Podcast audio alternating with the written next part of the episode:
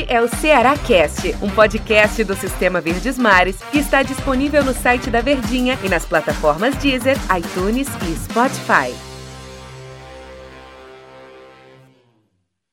Oi, pessoal, prazer, eu sou Antero Neto e este é o nosso Cearacast. Sejam todos muito bem-vindos. Uma alegria enorme estar sempre batendo papo aqui com vocês nesse espaço que a gente sempre gosta de pontuar, que é reservado, é exclusivo para o time do Ceará. A gente tem o nosso Diário do Nordeste, a gente tem a TV Diário, a gente tem a nossa Verdinha, um dos nossos programas, mas aqui é 100% vozão, aqui é alvinegro, aqui a gente só fala do time do Ceará. E quando a gente vem aqui para um episódio em que nós vamos falar sobre episódio de jogo, muito mais interessante, né? muito mais animado, porque a bola vai rolar.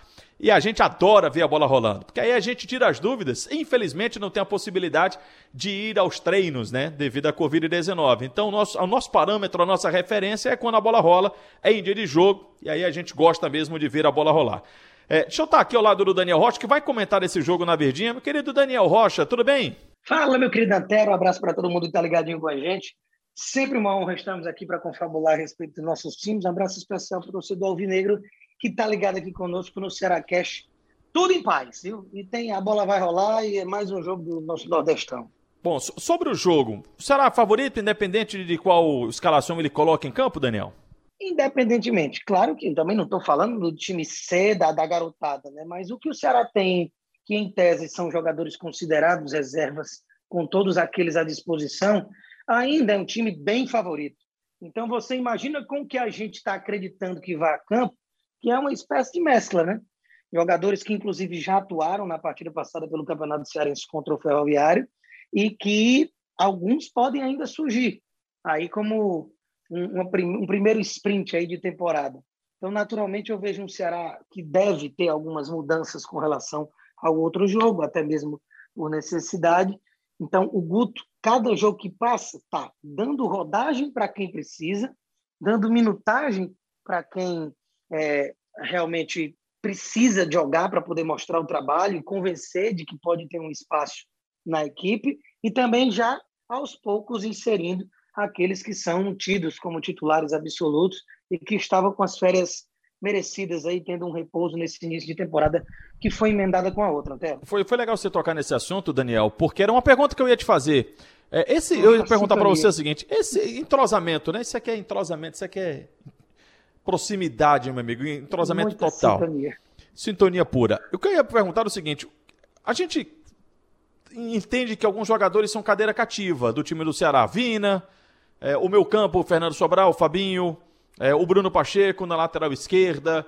que mais? Lá no ataque, sei lá, não sei, o Clebão, enfim, até agora Jael só teve alguns minutos, Felipe é, Vizeu. Lá na frente eu já não sei.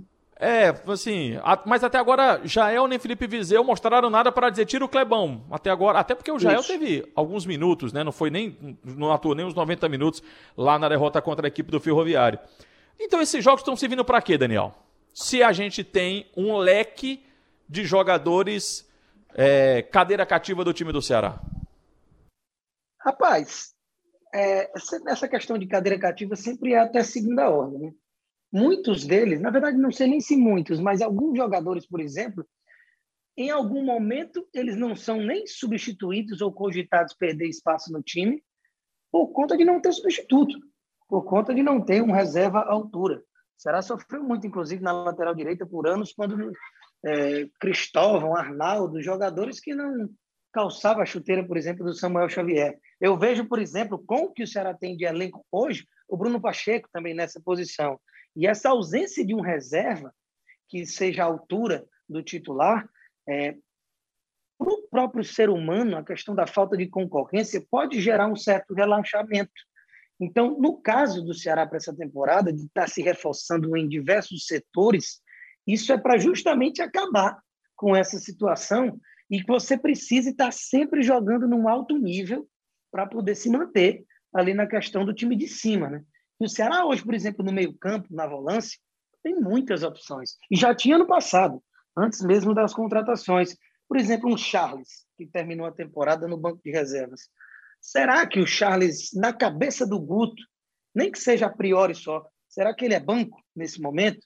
Será que o Charles não poderia recuperar essa vaga do Fabinho, agora que está fisicamente descansado e foi o motivo de estourar fisicamente que tirou o Charlie desse time e a queda dele tecnicamente, o Sobral começou o ano como ponta porque não tinha ninguém. Até o, o Lima vir e assumir a posição quase que numa metade já de Série A de Brasileirão. E hoje, no, na, eu falei no ataque, já não sei, porque se você colocar no papel quem são os dois pontas titularíssimos com a tal da cadeira cativa no time do Ceará hoje, Johnny Gonzalez e Mendonça, que ainda nem jogaram. Esses aí estão na base do nome e da expectativa gerada. Então, se eles não encaixam, se tem alguém que se destaca mais nesses jogos aqui, vê o garoto Jacaré, que jamais eu imaginava que estaria falando disso. O Jacaré está acordando para a vida. Era um cara que não estava agregando tecnicamente. Que entrava era aquela correria e não conseguia é, dar nada de positivo que você pudesse imaginar um valor no garoto. Aí agora ele já passa a ser uma ideia. Saulo Mineiro morrendo de fazer gol. E cada vez mais jogos que ganhem mais confiança vai se tornar pelo menos uma espécie Ô, Daniel. de 12 jogador do Guto. Então, motivo é o que não falta para essa rapaziada jogar bola. Você falou sobre essa dúvida que você tem para os pontas, já que o Ceará, pelo menos por enquanto, né, tá tentando repatriar, digamos assim, o Lima, mas não tem o Lima, não tem também o Léo Chu, esse parece que realmente não, não vai mais contar, tá lá com o time do Grêmio, tá nos planos do Renato. E por essa dúvida sua, Daniel, eu acabei, tem aqui uma provável escalação que acabaram me mandando, de que pode ser esse time que vai enfrentar o time do Altos, e é um time diferente, é, estruturalmente falando. Hum. Richard no gol, Eduardo na lateral direita, Lacerda, Luiz Otávio e Bruno Pacheco. E aí a gente já vindo muitas hum. caras de jogadores considerados titulares. Meu campo de William Oliveira e Fernando Sobral. Jorginho e Wesley. Saulo Mineiro e Viseu. Muda um pouquinho a estrutura, não? Boa. Muda, muda um pouquinho a estrutura e abre o leque para o que a gente estava conversando, inclusive no show de bola dessa sexta-feira, perto do finzinho do programa, quando eu mencionei a questão de alguma outra função que o Jorginho pode desempenhar no time é, que não seja só mesmo a posição do Vina, porque é um cara de qualidade. Se apresentar o que apresentou no Atlético Goianiense, é difícil você ter um cara desse no banco quando você poderia arrumar um lugarzinho para ele.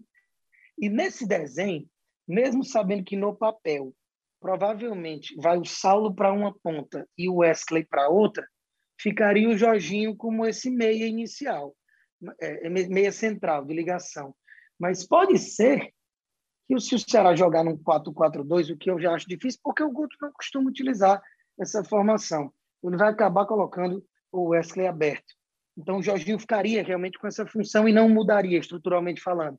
Mas se o Wesley joga mais como esse armador, com o Jorginho auxiliando nessa criação, vindo mais de trás, e o Ceará com dois atacantes, com o Viseu mais parado e um Saulo Mineiro de mais movimentação, que também encaixa nesse papel, pelo que a gente está vendo, a gente pode começar a ver situações em que o Jorginho pode jogar ao lado do Vina, com o Vina entrando no lugar do Wesley.